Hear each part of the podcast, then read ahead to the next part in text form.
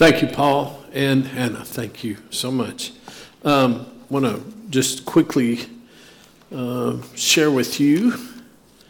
And we sent out an email this week, and I think it's in the bulletin, and we'll send out follow-up emails this week as well. But next Saturday at 6 o'clock, the Cowboy Christian Gospel Music Group will be here. They'll be performing from 7 to 8:15. It's Roy West and really an array of talented musicians. They've played here before. It's been over 2 years ago. But they're going to come on a Saturday, this next Saturday, the 25th. We're going to have a meal at 6 o'clock, and we're going to provide all the fried chicken, and Shelley and I think some other ladies will contact you for side dishes, desserts, salads, those things of that nature. Then they're going to play from 7 to 8:15. What we're asking people to do is as you come and eat a meal, or if you're not here for the meal, make a contribution to the House of Hope. We help and obviously support that ministry.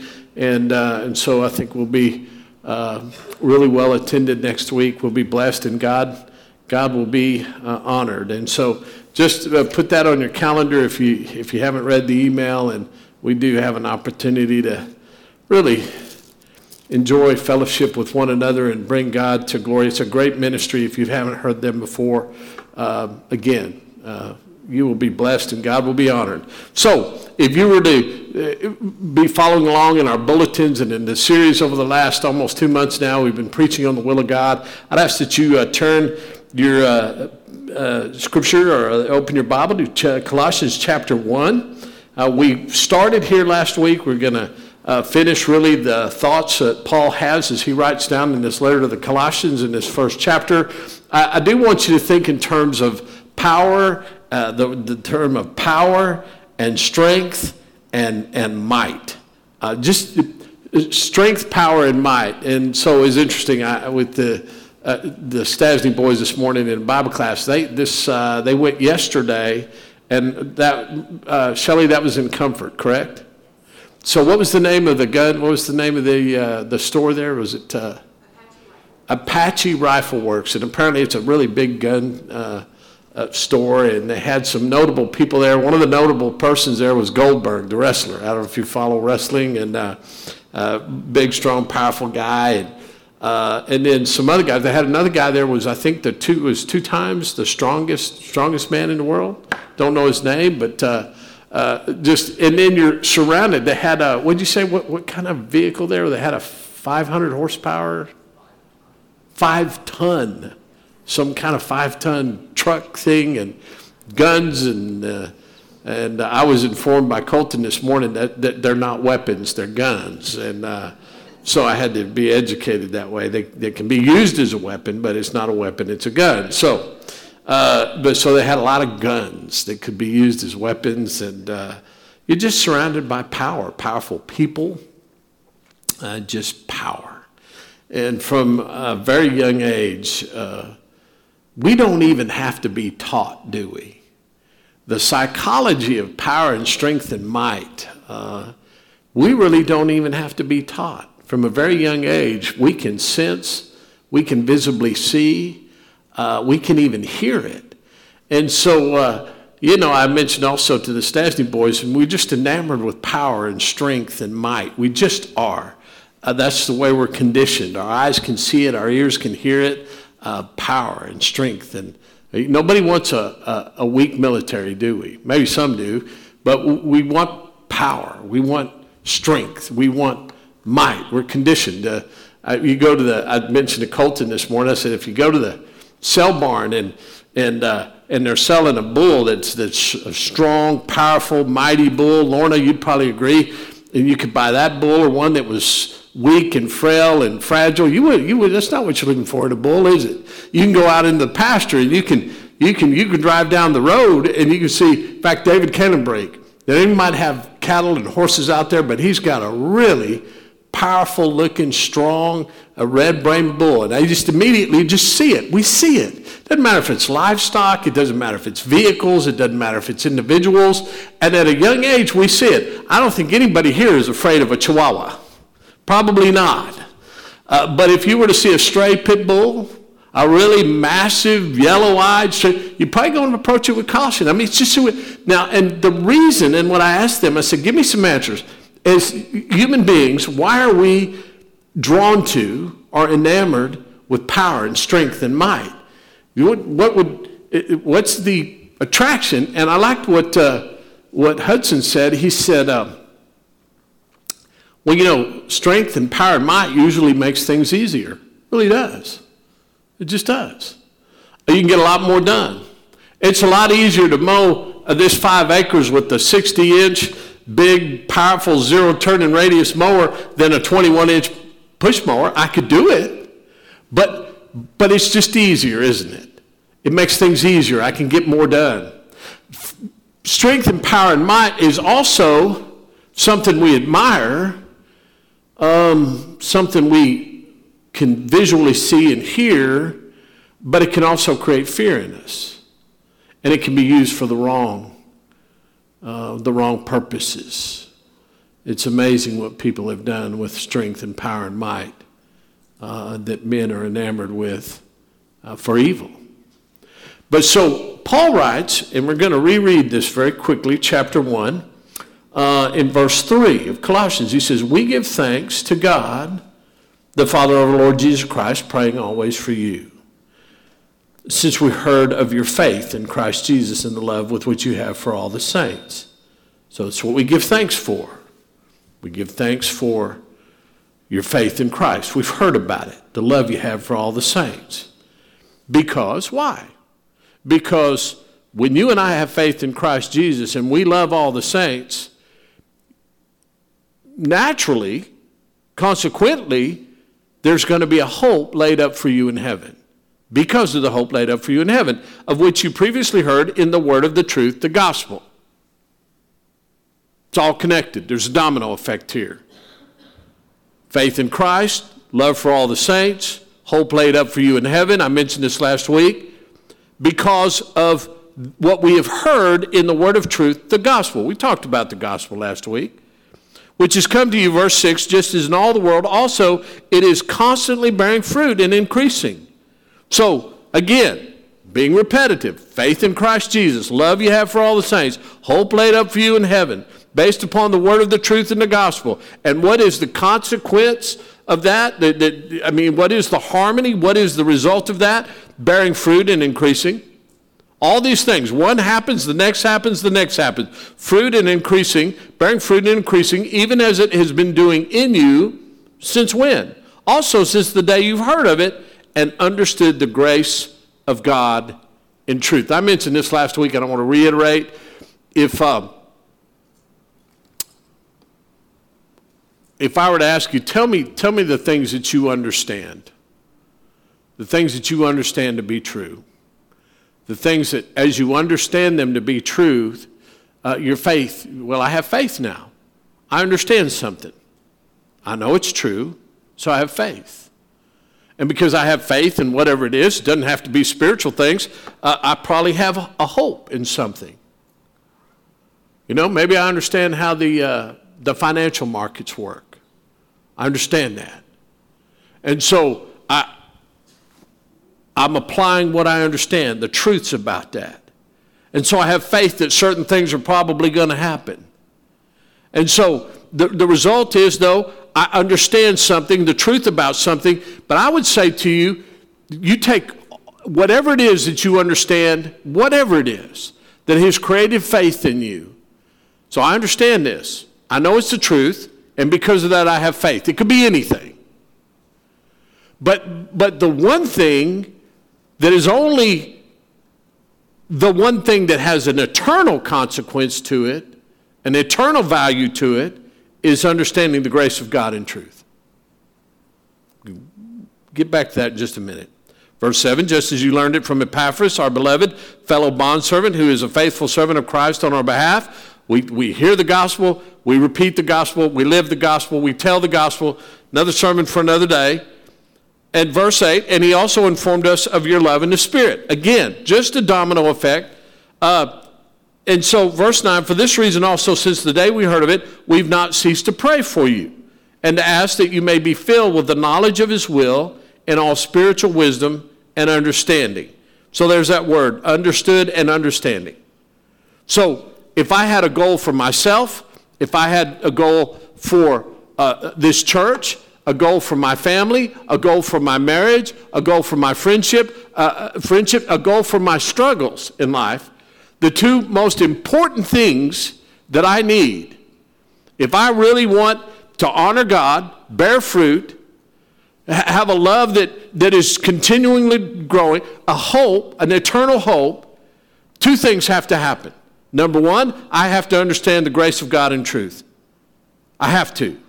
And I have to, and then consequently again, then I will be filled with the knowledge of his will in all spiritual wisdom and understanding. So you take any task that you have in your life, anything you're struggling with, anything that, in the Lord I'm hoping and I'm asking and I need and I want, and faced with whatever conflict is in your life, if you can now get it into this arena, put it at this place, start from here and finish from here. Say, okay, I don't know what's happening. I know I'm frustrated. I know I'm angry. I know there's chaos around me. I know there's some fear. I don't know.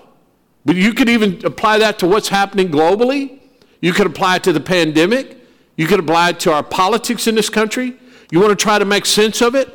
You want to try to make sense of it in light of the faith that you have in God, the love that comes from that, a life that is supposed to then be increasing and bearing fruit. I don't care what it is. Pandemic, who's in the White House, what's happening over in China, with the Middle East. Move it to this arena. So, okay, Father, in all of this, there's two things I need. I just need to understand your grace in truth. I need to understand your grace in truth. Does what is taking place in the White House right now or in our state, in the nation's capital, put it in that arena. Pandemic, put it in that arena. It even has to deal with your children's moments this morning. Somebody like Joseph. He went through a struggle that probably none of us have really maybe even gone through, being betrayed by our family and sold into slavery, always doing the right thing, living by faith, having hope, enduring, persevering under all those things that had been happening to him. And at the end of his life, he could say, what man intended for evil, God intended for good. Why? Because he understood. He said, and let me tell you why. Because many lives have been preserved. So he understood everything that was happening to him in light of the truth, what? God's grace and the truth of that. So, and then the second thing. He was filled with the knowledge of his will in all spiritual wisdom and understanding. So whatever you're facing in your life right now, whatever decisions you need to be making right now, whatever conflict that's taking place in your life right now, if you call yourself Christian, if you say, I'm a Christian, we'll get to that in a minute. What does that mean? Should it mean? But if I'm a Christian, I have been saved by grace through faith, that not of myself. I can't boast about it. The love of God was poured into my heart through the Holy Spirit. I was not born by my will or by the flesh, John in chapter 1, but I was born by the will of God. Now, I believe that. I know that's true. I've been sealed with the Holy Spirit. I have the promise of the Holy Spirit. All those things are true. Now, so whatever you're facing in your life, question number one, instead of not being not sure about what's happening, instead of being confused about what is happening, instead of being frustrated by what is happening, start here. I challenge you. You want to know if God's real? You want to know if his Holy Spirit intercedes for us, leads us and counsels us? You have to start at the right place. So many times, Christians, we are all over the place. We're somewhere, but it usually has nothing to do with this. Very rarely, it very rarely has anything to do with the word of the truth, the gospel, understanding the grace of God in truth, and then being filled with the knowledge of his will and all spiritual wisdom and understanding. Right there. I'll just challenge you this week. I challenge you today from this movement forward. Whatever you're facing in life, and everybody here is facing something. Everybody here is facing. There's not a one of you that's not facing something. I can look out and see your faces. Every single one of you here is facing something. It may be in business. It may be in your marriage. It may be at your health. It may be just getting older. It may be raising your children. And it's just coming at you. And it may be a combination of those things. It may be a financial issue. And our nature is to kind of be all over the place or be in the wrong place. We're either all over the place as we're confronted with conflict and passion and circumstances and issues. We're either all over the place, going from here to here to here to here, kind of like a pinball in a pinball machine, or we're in the wrong place. We're in the wrong place. Something's going wrong in my life, and you know what? It really doesn't have anything to do with the truth of the gospel, and it has nothing to do with the grace of God and truth, and it has nothing to do with what? Understanding the will of God in all spiritual wisdom and understanding. It really doesn't. I'm your preacher, and I'll tell you, it's pretty easy to knock me over. I'm ashamed to admit that. But it is. It's pretty easy to get me off track. It's pretty easy for my mind to stray.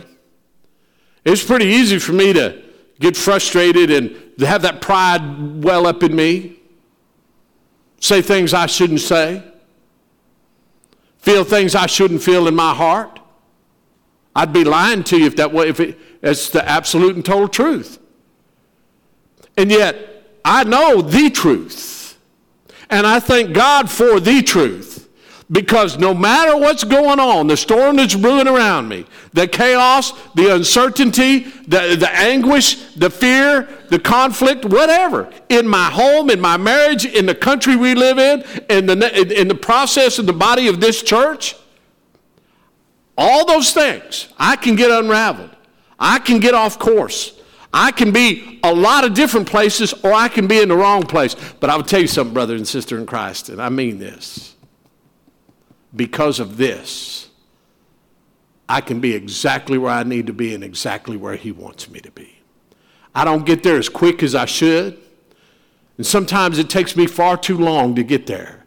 But I have learned that anything and everything that's happening in my life, if I can just go right here, what does this have to do? What does it have to do with the word of truth, the gospel? What does it have to do with understanding the grace of God and truth? What does it have to do with what? Being filled with the knowledge of his will and all spiritual wisdom and understanding.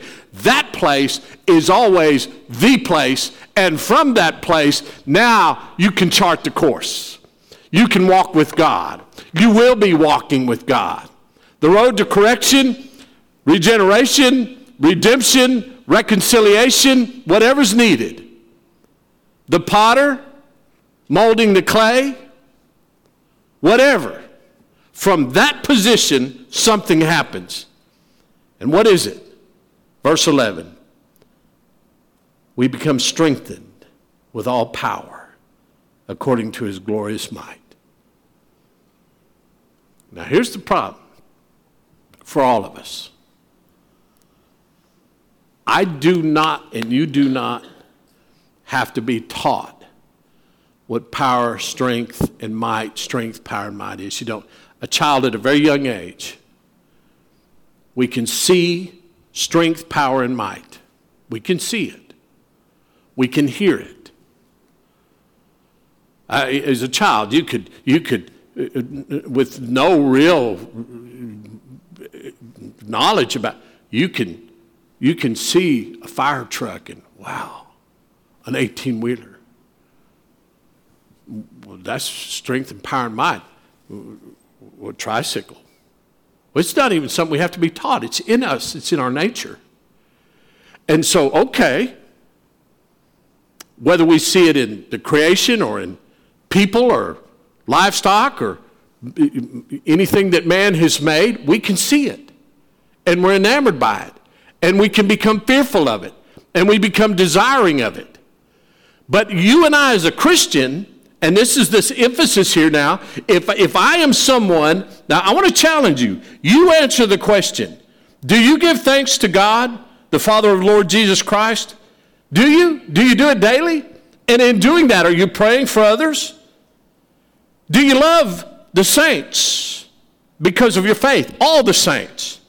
That's what he said. I love all the saints because I heard of your faith in Christ Jesus. Do you? Do you have a hope laid up for you in heaven? Do you? Or is it just an anxiety? Or is it a wish? There's a big difference for a faithful hope that is rooted in truth than, I wish, I'd sure like for that to happen. That's not what he's talking about. The hope that I have is secure. It's not a wish, and it's not a maybe. And not because I have done anything to earn it, because I haven't. But because of what Christ did to give it to me. And so, but do you? I'm just asking you.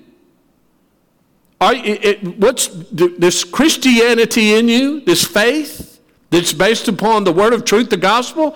Is it bearing fruit and increasing?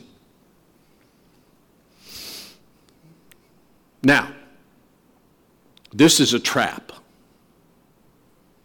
It's a Satan trap. It's a demonic trap. Satan desires for a Christian and the body of Christ to keep a ledger.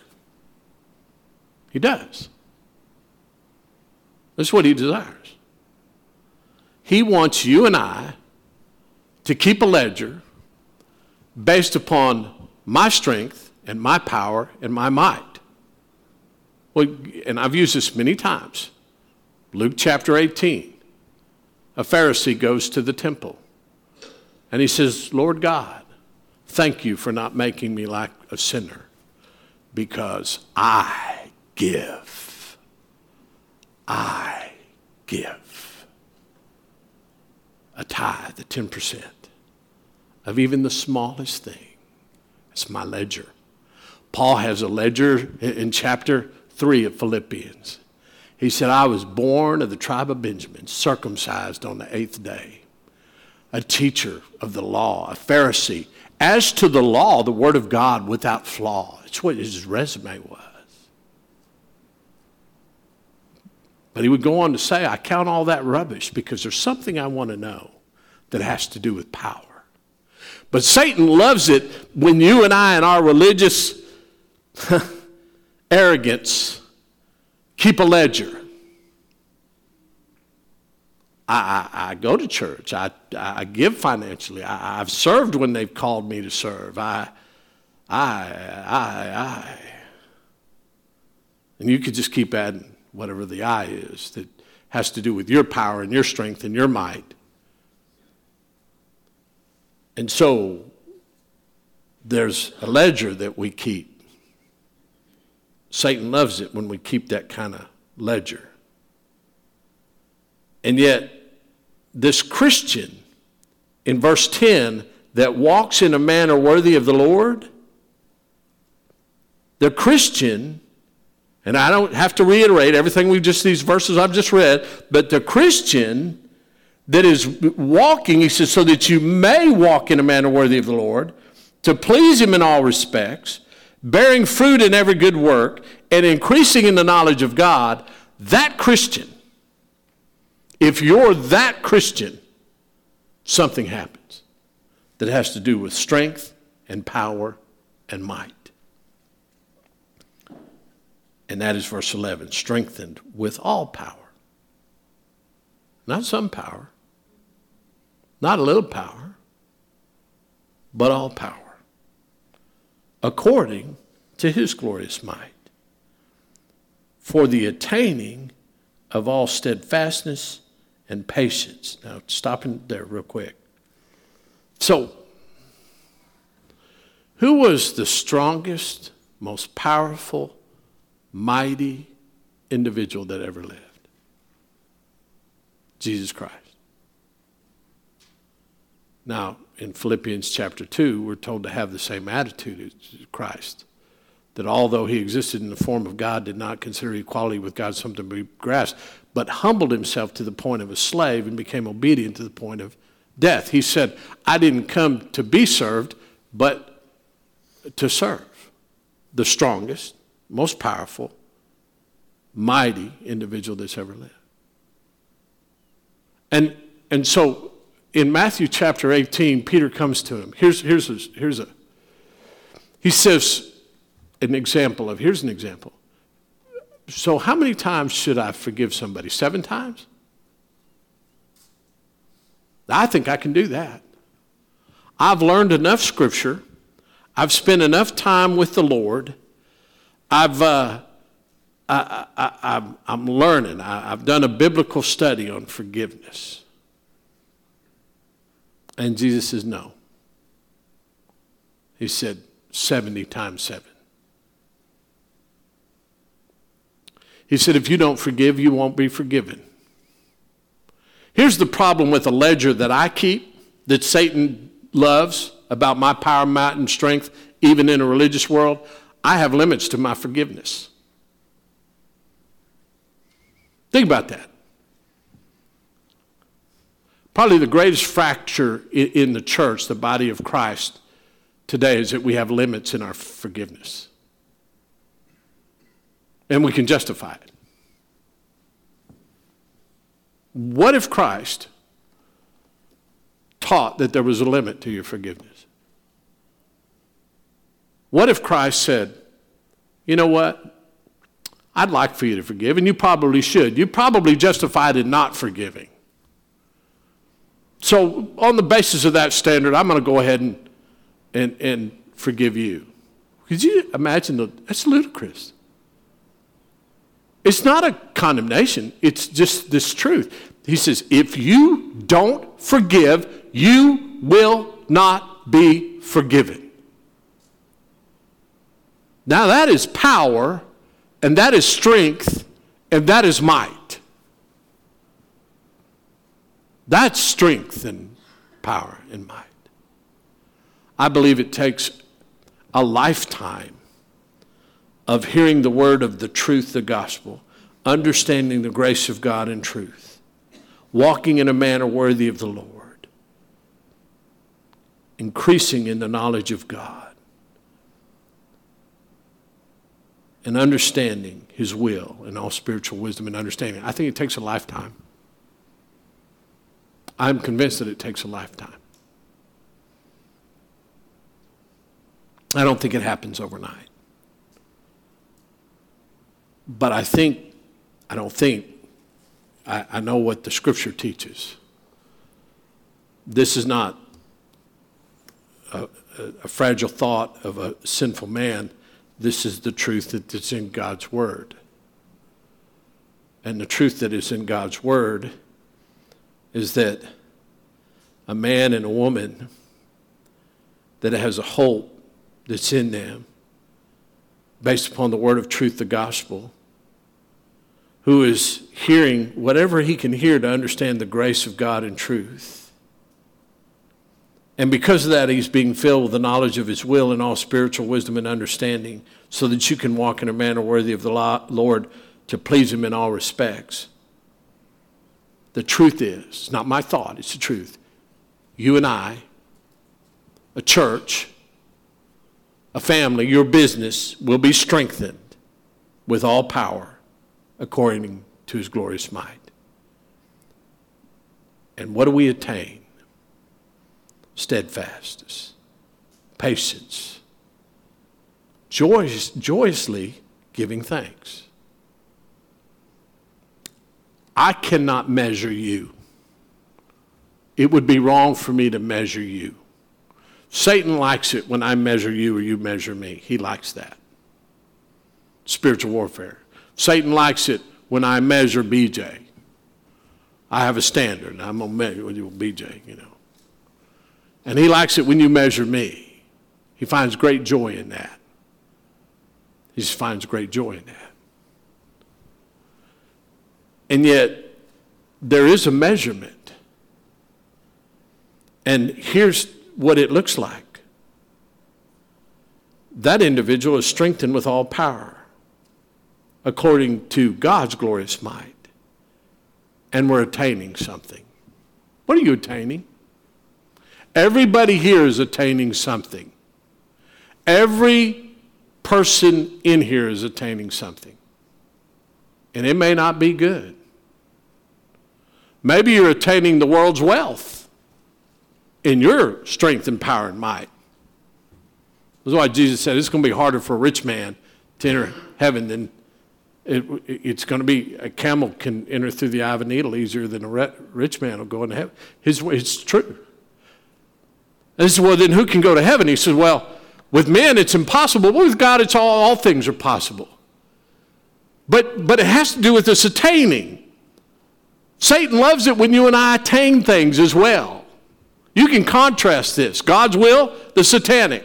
He wants you to attain stuff in your strength, in your power, in your might. So then you can live in your pride. And it's easy for you to judge people. Well, I've worked hard for what I've got. Really? There's not a single hard-working millionaire in the world that could honestly look God in the eyes in heaven and say, I did it my way. And I did it on my power and my base. If you and I have anything at all, even if we think we've attained it secularly and by our own human efforts, it's a lie. You don't have a brain. You don't have a soul. You don't have opportunity. You don't. God grants it all. Satan wants you to take credit for it all. But God doesn't. To God we give all the glory. But we're all attaining something. We're attaining pride in our individual successes, in our resumes, in our for whatever it is. We're attaining something. But are you attaining steadfastness, patience, joyously giving thanks to the Father? There's the question. Joyously giving thanks to the Father. I mean, this is a life model. It's a math equation. It's a spiritual math equation. And it's statements that Paul makes about the Colossians. And they were true. And so if you think about what the letter that Paul would write to me, about me, or the church here in Curtin, or to you, or your business,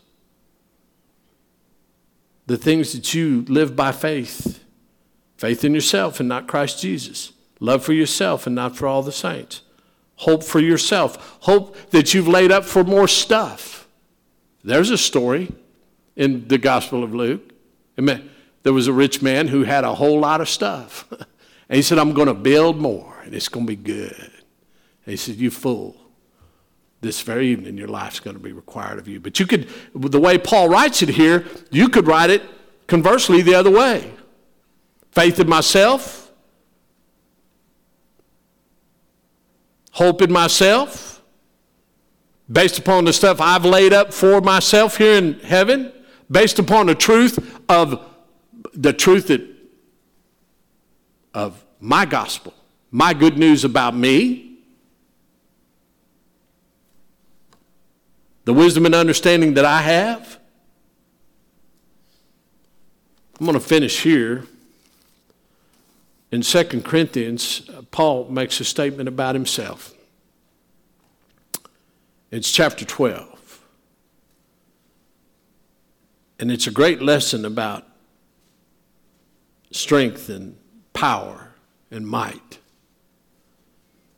In verse 7, he says, "And because of the surpassing greatness of the revelations, for this reason, to keep me from exalting myself." Strength and power and glorious might according to us, no. But it happens. We like to exalt ourselves. We just do. He says, "But because of the surpassing greatness of the revelations, for this reason, to keep me from exalting myself, there was given me a thorn in the flesh, a messenger of Satan to buffet me, to keep me from exalting myself. Concerning this, I entreated the Lord 3 times that it might depart from me. And he said to me, my grace is sufficient for you, for my power is perfected in weakness. Most gladly, therefore, I will rather boast about my weaknesses, that the power of Christ may dwell in me. Therefore, I am well content with weakness, with insults, with distresses, with persecutions, with difficulties, for Christ's sake. For when I am weak, then I'm strong." And that's the kind of strength and might, in his might and power, that Paul was writing to the Corinthians about. And he wrote, or the Colossians, he wrote to the Colossians this tremendous opening statement. And again, I look at that letter and I say to myself, what would he write about Aubrey? What would he write? What would he write about this church? I mean, what would he write? I mean, it's a challenge. And the challenge is based upon my faith in Christ Jesus, the love that I have for all the saints, the hope laid up for me in heaven, based upon the word of truth in the gospel. And then I'm supposed to be bearing fruit and increasing because I understand the grace of God and truth. I don't mind being repetitive about this, folks. I want to be filled with the knowledge of his will and all spiritual wisdom and understanding. Why? So that I can walk in a manner worthy of the Lord. I cannot walk in a manner worthy of the Lord. I cannot do it unless I am understanding the word of truth, the gospel, the grace of God and truth, being filled with the knowledge of his will and all spiritual. I can't do it. You can't do it. This church can't do it. And it's so disheartening for me personally. It is disheartening for me. I know this. I know it's true. And so my prayer is for you. My prayer is for me. My prayer is for each other. I know that so many times I'm in a lot of other places in my mind, in my heart, in my soul, confronted with weariness or circumstances. And the only place I need to be, or I'm in the wrong place. I'm in a lot of different places, or I'm in the wrong place. And the only place that I need to be is right here, being filled with his knowledge and his will, based upon the truth that's in the gospel. Understanding the truth of God's grace. That's it. So, I hope you've been challenged this morning. I hope that all of us are looking for the strength according to his might that results in a powerful, fruit-bearing, increasing, hopeful, faithful life. Because that's who Jesus Christ was and is. And that's who he's called you and I to be. Let's pray. Father in heaven, thank you for your word. Thank you for the truth that is in your word. Thank you for the hope that comes from your word. Thank you for the faith that we have because of your Son. Father, thank you for forgiving us. Thank you for giving us your Holy Spirit. Father, now please, we just ask. We just ask that you help us to be in the very place you need us to be, in the truth of your gospel, understanding the truth of your grace, and being filled with your knowledge in all spiritual wisdom and understanding, strengthened in your glorious might. We love you, Father. It's in Christ's name we pray. Amen.